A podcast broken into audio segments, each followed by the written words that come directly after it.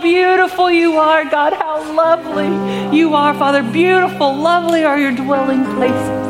Oh, God. Oh, Jesus. He is beautiful. who put that there?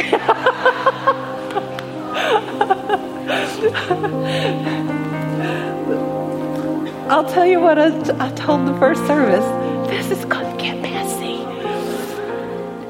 It, they kind of could have come and scraped me out of the floor back there. I literally put that song on repeat and drove for almost three hours with it on repeat because I needed to be reminded of his beauty. Ah, oh, Jesus, He is so faithful. He is so good. He is just the most amazing God. He, who has a God like this? I'm just, my heart is just pounding um, because I get to talk to you about Him today.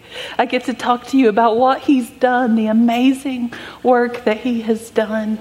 Um, so, if you will stand with me, this passage of scripture that we're about to read, the Lord gave to me in my teen years. And at that point in time, I didn't understand how things needed to be used in context. And, and w- when I read it, I didn't understand that it, it was for Israel. I didn't understand the book of Hosea, but I understood when he spoke these words, I thought, God, you have done that with me over and over and over again. And this is part of my testimony. This is the word of the Lord. Therefore, I am now going to allure her. I will lead her into the wilderness and speak tenderly to her. There, give her back her vineyards and will make the valley of Achor a door of hope. There she will respond as in the days of her youth, as in the day she came up out of Egypt. In that day, declares the Lord, you will call me my husband. You will no longer call me my master. I will remove the names of the Baals from her lips. No longer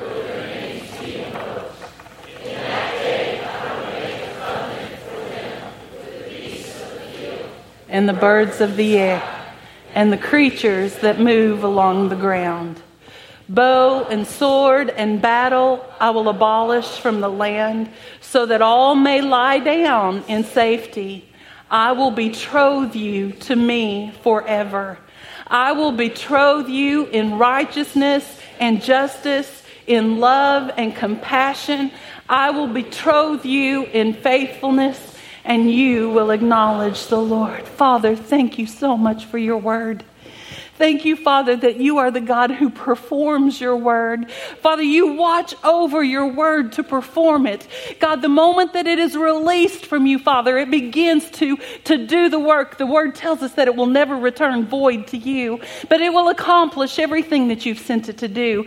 And so, Father, I thank you, Lord, that you have done that in my life and that you continue to. And I thank you, God, that you are going to do that today in this room, Father. I thank you that you are going going to send your word, Father. There's going to be healing in it, Father. There's going to be deliverance in it, Father. There's going to be restoration in it, Father, today. So we thank you, Lord, for what you are about to do. We bless you. I ask, Father, that everything that is of me would fall to the ground and be forgotten. But, Father, everything that is from you, let it produce fruit. Let the seed be strong, Father, in Jesus' name. Amen. Amen. Amen. You can have a seat. Um, I want to read something to you. The Lord has always been water to me. There's been something about mine and, and the Lord's relationship that has always been tightly linked to water. Um, he just speaks to, to me that way. And even from an early age, I always saw my life in waves. It was as if the seasons of my life were waves coming into the shore, bringing what they would bring, leaving what they needed to leave, and then returning back out um, toward Him. So He's always been that to me. But somewhere in the midst of everything, you know, the enemy tries to stop you at the beginning. He doesn't want you to make any headway in the kingdom. And so sometimes he, he sends things into your life that, that are intended to derail you or move you away from God or uh, stop you from fulfilling the destiny that God has for you. Has everybody experienced that? Well, see, most of the time, these seasons are the first wave. That, that, that has a tendency, the enemy loves to come after children. He loves to come and wound you early so that you retreat and you move in fear and you step back early in life. And that's kind of what the enemy did, and I'm going to get there, but I want to read something to you. Um, I think this is my fifth, fifth book, and it's funny the progression you see healing all the way down, but this one is written from a place of healing. And so I'm going to read you something before we get into the other stuff so that you don't feel terribly sorry for me in the middle of the message. I want you to know that God has done something. When I was a child, I was a retreater. I was a runner. I was a hider. I wanted to please everybody. I liked to keep peace. Because of some of the things I'm going to share with you, I walked on eggshells a lot. And so my choice in this was to retreat into the woods. it was safe back then. We lived on a, a pretty good sized property, and there were woods all around us. And so I hid there a lot. Me and Jesus, a lot. Because I didn't want to get in trouble and I didn't want to create a stir and I didn't want to make anybody mad. So I spent a lot of time alone with him. I have never been the type to wade gently into water looking all graceful and dignified. I am more the run, jump, hold your nose, plunge, splash kind of girl. I always thought that the others looked pretty, but I knew that they could not possibly be having nearly as much fun as I was. After all, while they were standing ankle deep in tepid salt water, the waves splashing gently around their ankles, I was soaked, sputtering, coughing like crazy, and had seaweed in my teeth. Ah, the bliss. My eyes stung in every scrape, and I had plenty, came alive with the fire of painful cleansing, and my feet sank into things best left undiscovered. My sisters all thought I was nuts, and not much has changed, by the way. They were all girl girls, and they had no idea how much fun it was to have a starfish stuck to your leg, or how to be thrown from a horse with grace, or hit in the face with basketball and recover my sisters did not know the thrill of stealing third base or riding dirt bikes without their mom's permission. They did not know that stars are best viewed at 1 a.m. after climbing out your window and onto the roof of, in your orange Converse high tops and nightgown. Simple things, really, and they have, could have done any of these things, but no, they liked it safe and organized and all planned out. I began most mornings looking for socks and homework while my sisters rolled their eyes and tapped their toes in frustration. I remember running out the door one morning, jumping down the front steps and falling very ungracefully at the feet of my embarrassed older sisters. They looked at my mom and asked, Oh, mother, what are we going to do with Barbie? I went, Duh, hello, you could help me up. You see, I thought they were asking what they should do at the moment when in fact it was their whole, my whole life that left them scratching their heads and walking many paces ahead of me in public. I didn't fit in and I never have. I have always heard a different drum beat in my spirit. I knew that life was supposed to be a grand adventure, and I did not want to miss a moment of it indoors where the world lost its wonder and its beauty. I needed sunshine on my face and cool grass beneath my feet. I needed hills to climb and puppies to wrestle. I loved to laugh and I loved to sing at the top of my voice with only God listening. Because you see, I learned at a very early age that God created creek beds for lonely children with curly red hair, and that dogwood blooms fit perfectly in small hands with dirty fingernails. For you see, God has always loved me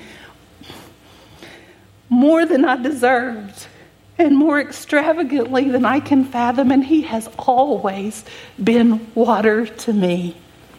He has always been that. But see, God had to redeem these memories and make them more than they were. In order for me to get to that place, we had to walk through some things. when I was very young, I'm, I'm just going to use some water terms for you. I feel like the, my early years, my father was a pastor. He was the son of a mean man, a mean man, and he was very cruel to my father. And uh, my dad's mom was cold, and we were never invited into their home. We were never welcome there. And um, so my dad as an adult, I can look and go, there were so many broken places in him. And, and I can see them now as an adult, but as a child, I didn't understand that. All I knew was the rejection of it. And he was a broken person pastoring a church. And it was a setup for the enemy. I mean, it was like the perfect condition for the enemy to come in and do what the enemy did. Um, my father, because of the rejection of everything he had gone through, the enemy took his need for approval, his need for, you know, somebody to tell him he was okay. The enemy took that and distorted it and turned it into a need for adoration. And that need for love that my father had, the enemy took and distorted and turned it into a lust and so we were in the middle of a church. And see, I, fortunately, by God's grace, was oblivious in the beginning. All I knew was that God loved me. All I knew was that this felt board Jesus that I saw in Sunday school on Sunday mornings when my mom would talk to me about Jesus, I loved him. He was beautiful to me. And I would talk to him. I knew two things about Jesus I knew he loved kids and he loved sheep. Where can you go wrong with that?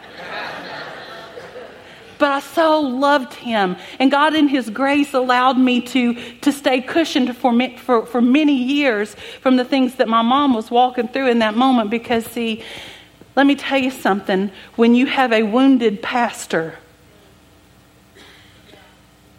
the potential for harm is just overwhelming. And my dad liked women, and women liked my dad. And so he would choose, he would decide you know, from week to week whether he would be home or not. And so we had one dad when we were at church, and we had somebody else that, that we were at home, somebody at home. I was afraid all the time. I was scared all the time that I would say something or do something to set him off. Or even worse, I would say or do something that would cause him to choose one of them above us. And so he would leave and he'd be gone for long periods of time, and we would be okay. And then, and, living in a hollow, living in it where we lived, and the time we were in, you didn't divorce. You just didn't. Not if you were a Christian, you didn't do that. And um, golly, the things that my mom put up with, and she tried to hold us together, but there was so much chaos and so much fear and so much anxiety at home that um, I, I, stayed in the woods a lot. I just, I just stayed away from the house because that was the safest thing to do. And in the woods, I loved God. I could look around me and I could see so much beauty. I, I, could see so many things that he had done, and, and I was distracted and, and enraptured in that. And I knew that there was a Father God who had created all of this. And, and so my world became that. And I would go home during all of this mess as, as a young child, so much tension and strife, and me being afraid of my own shadow or afraid to have any voice whatsoever. During the middle of that, our house burned down. And so we lost our, you know, we were homeless for a little bit. And when it burned down, um, we arrived on the scene just in time to see it finish the fire. And all I could think was all of my stuffed animals just died. Because what are you going to think when you're little? So now we lived in a, a, borrowed mobile home, and we would go to bed at night and I would pray. I remember praying, God, please. I was so fearful. I had nightmares all the time. I was scared. And I would go to sleep at night and I had two prayers that pervaded everything God, please don't let our house burn down. And God, please don't let him find somebody that he likes better than us. And that was where I lived for the longest time. And that was my nighttime. I hated nighttime. Sorry, hated it. I hated it. And so that went on night after night after night, and until we hit a day where my nightmares came in the middle of the day. We were all home. It was the middle of summer. Um, And Daddy never came home in the middle of the day. Never came home in the middle of the day. So when he pulled up, and you can hear in the country, it's gonna, you hear a gravel road. You can tell when somebody's coming up the road. And he pulled into the front of the house, and we all ran to the front window and saw him. But I need to move.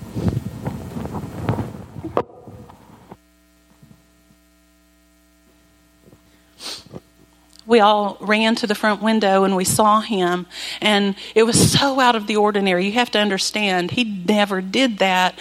And so when he got out of the car we're all standing at the window and i've got three sisters and we look and he's coming down the sidewalk and he's got a gun. And my mom takes off running to, to intercept um, because this time he had decided it wasn't about him wanting to leave us, it was about him wanting to really leave us. And so um, she's trying to distract him, and he's trying to decide who he wants to kill and what order he wants to do this in. And my oldest sister is trying to hide us.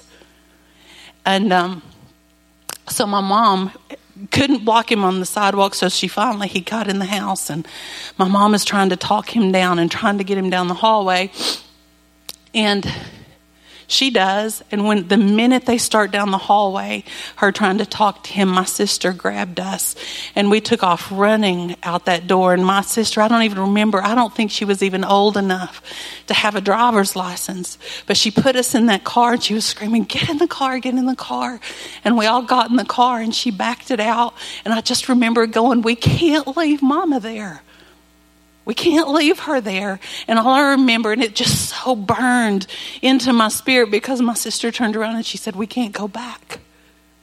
And when she said, We can't go back, I just thought, it, it just exploded on the inside of me because we couldn't go back. And everything from that point forward would change. Mama was okay, but he left for good. And we lost our house. We lost our um, income. We lost our community because when you are a pastor's kid, that's your world and that's all you know. And we had no one. And we were floundering for the longest time. And for about six months from that point forward, I slept under the kitchen table in my grandmother's house until we could find somewhere else to live, until we could find some place. okay, isn't this fun? Um, then my dog got run over. No, I'm kidding. you got to break it up a little bit. But in the middle of that, God sent a lifeboat. In the middle of that wave, God did something for me that would sustain me, that would draw me back time after time. Children are so cruel, and during that time, knowing I was homeless, knowing that I didn't have a father, all of those things, the kids at school began to taunt me, and I was pretty good at at putting up with it until one point and then I hit that point one day where I had just had it because everybody was making me feel like it was my fault that he had left. And so I remember, and I've shared this with you before, but I remember running home and getting to that little mobile home and running to the back closet climbing in the closet. My sister and I shared a room, and so there were shoes stacked up. And I remember sitting down on those shoes and going, God, if you are real, if you are real, then I need a father because I don't know how to do this without a father. And I was just praying and I was talking to him. And I'm like, God, I just, I so need a father. And I heard him so clearly, probably for the first time in my life, I heard him say, I will be a father to you. And when he said that, it was as if water just rushed in to that small space and, and, and just filled me up. And I felt his presence in such a strong way. And he filled that place in my heart that was for a father. The second, it became it just a lifeline to me. The second thing he did was my mom and I uh, had finally found a church for us to go to, and and we went. And that being preachers' kids, we're going to show up an hour early because that's what you do. You don't know that you can actually come in 20 minutes late, and it's okay. That was not directed at any of you.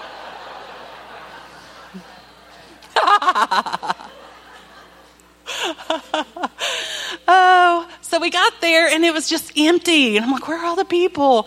And um, I sat down at the piano. Mom, mom said, I was like, can I go play that piano? Because it was like a baby grand piano and I had never seen one of those before. And it was the most amazing thing you had ever seen in your life. So I went and I sat down at the piano because I didn't think anyone was there. So I sat down and I started playing this song that I had written about my father. And while I was sitting there playing that, the youth minister came out, freaked me out, sat down on the piano stool next to me, and he said, Barbie, he said, God has given you a gift, and he has anointed you to worship. And this is going to become a weapon in your hand and God is going to use it. And it just, I couldn't breathe because I never could have even imagined that God could anoint me, that God could use me, not after everything we've been going through. And so I started to get my head above water again, started to move up a little bit and started to breathe again. But you know, the enemy doesn't give up easily. And so I had just started to breathe again. And there's something about a young, vulnerable, broken, wounded little girl that'll draw a predator. And so a shark came into my life.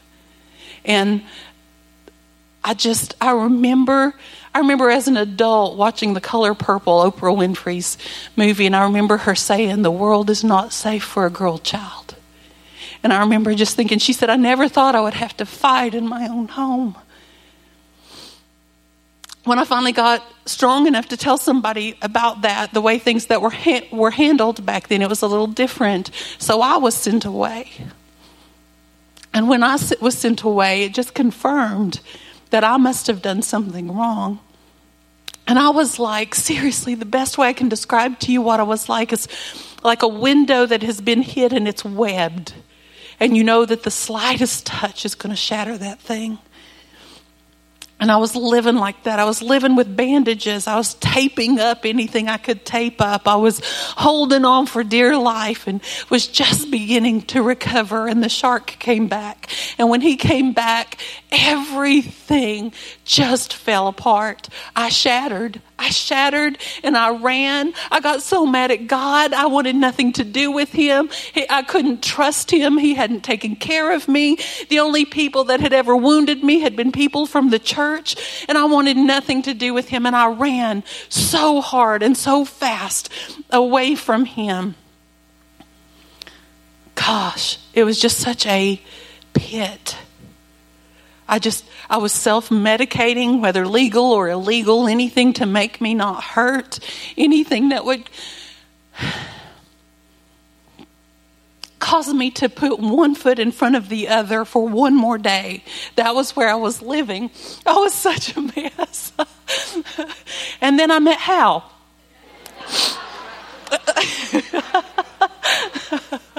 he didn't know he was dating shattered glass. And I, I used the term in first service that he became a roadblock to me. But I want you to understand, he was a roadblock in the middle of a path of destruction. And God planted him in front of me. He was wild. He was a rock and roller. He had a motorcycle and a van. What else do you want? He shot pool and played guitar. He was a girl's dream. And he wasn't a Christian. He was not a religious man, and that was his most attractive quality to me at that point in time. Anyway, God started to do something. It was several years before Hal and I would actually serve the Lord again together before we would move in. We gave we had our son, and there was something about all of that fear. I, I, was still very fearful. I still struggle with that in all honesty. Sometimes, if I feel like I've said the wrong thing, I want to go and apologize really quick. Or I have a tendency, if the Lord doesn't redeem those things in me, if I'm not mindful of them, to find my eggshells again. No amen from you. Um, but the Lord began to heal me And He began to redeem those things. And for years, I wouldn't say the word daddy. I wouldn't say the word father. I wanted nothing to do with that word. I wanted nothing to do with what that represented in my life. And and when we got um, when I came back to the Lord, I started taking Aaron to church, and I thought, okay, I'm going to serve him again. These people seem safe enough. I'm not in leadership. I don't know any of the stuff. These people seem safe enough. I'm going to serve God again.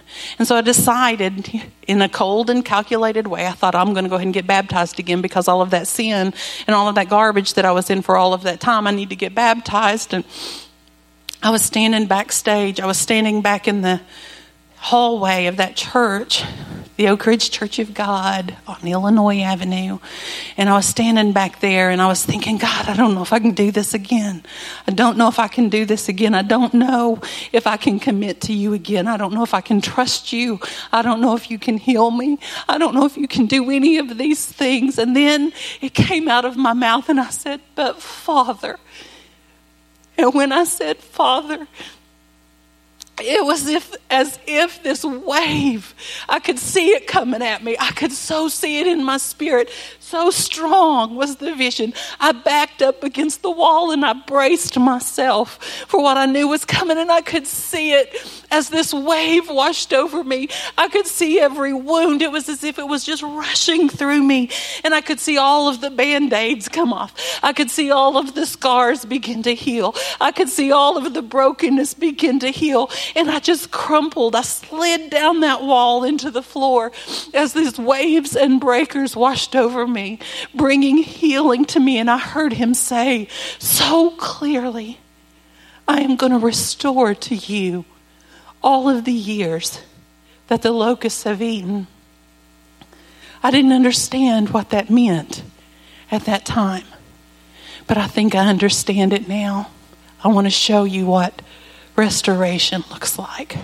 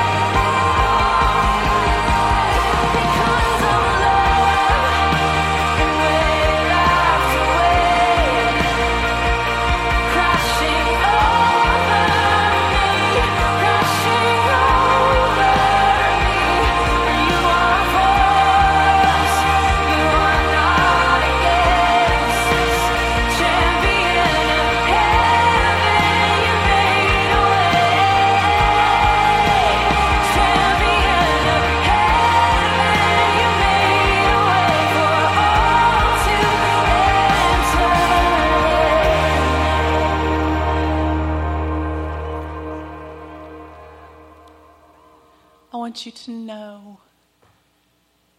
I want you to know that even if you are down, you are not out. That was just the first wave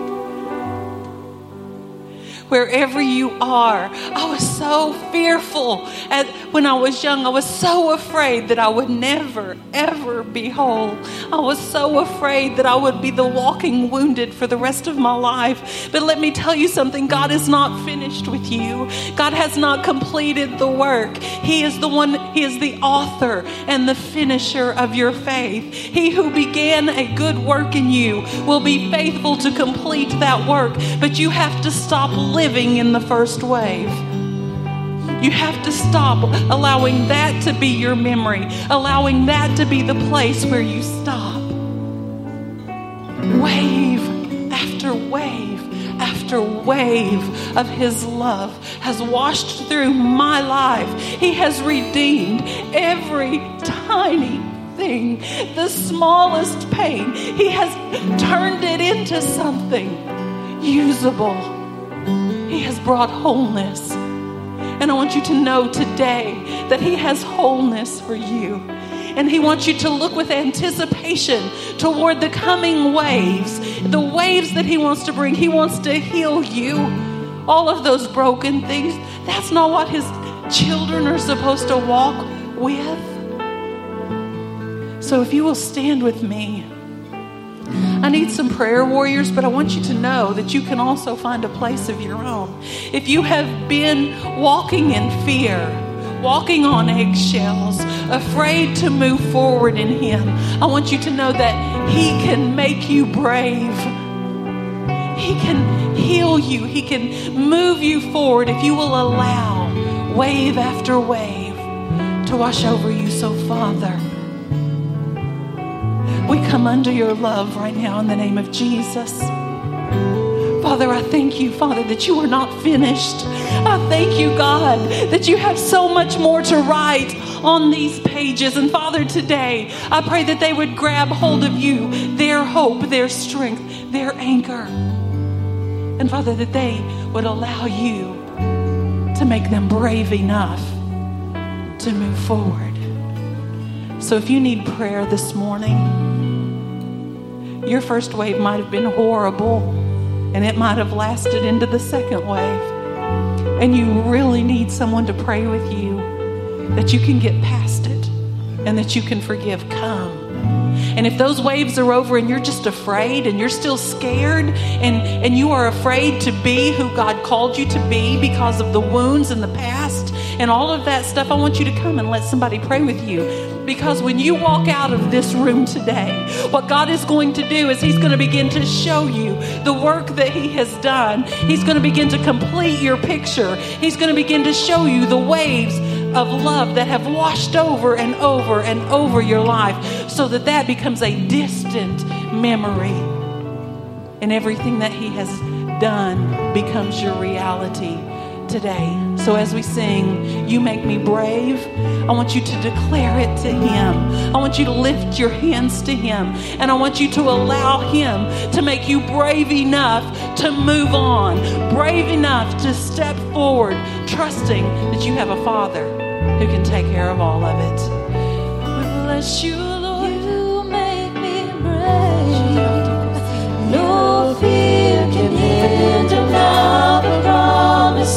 promises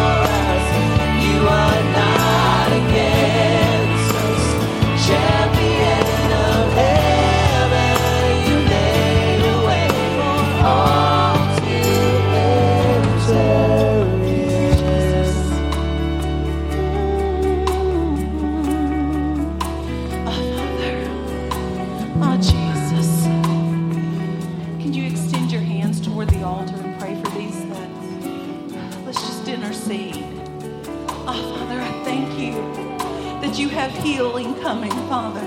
I thank you, Father. Your word says that for those who fear and reverence the Lord, the Son of Righteousness will arise with healing in his wings. And so, Father, as they move towards you, I ask God that you would arise over them with healing in your wings. I ask, Father, that you would restore, Father, that you would repay them, Father, for all of the years that the locust had eaten, Father. I ask, Father, them, that you win them, that you draw them, Father God. Father, let healing come. Let healing come in the name of Jesus. Oh, Father, let fear be gone in the name of Jesus. Father, let strength come, Father.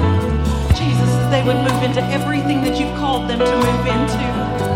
I bless you, God. I bless you, God. There is none like you, Father. Oh, Jesus, make them whole, Father. I thank you. Your love.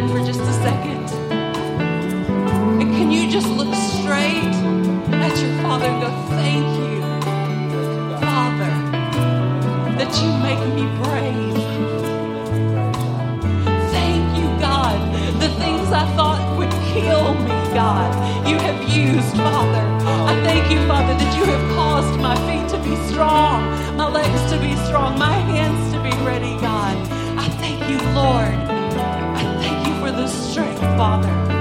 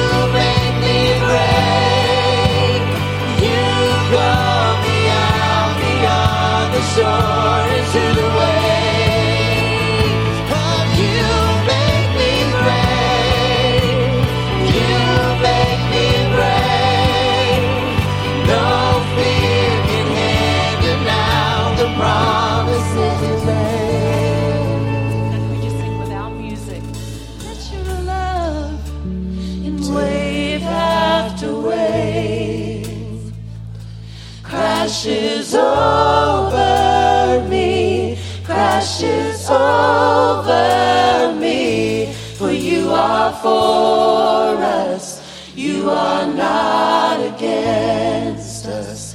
Champion of heaven,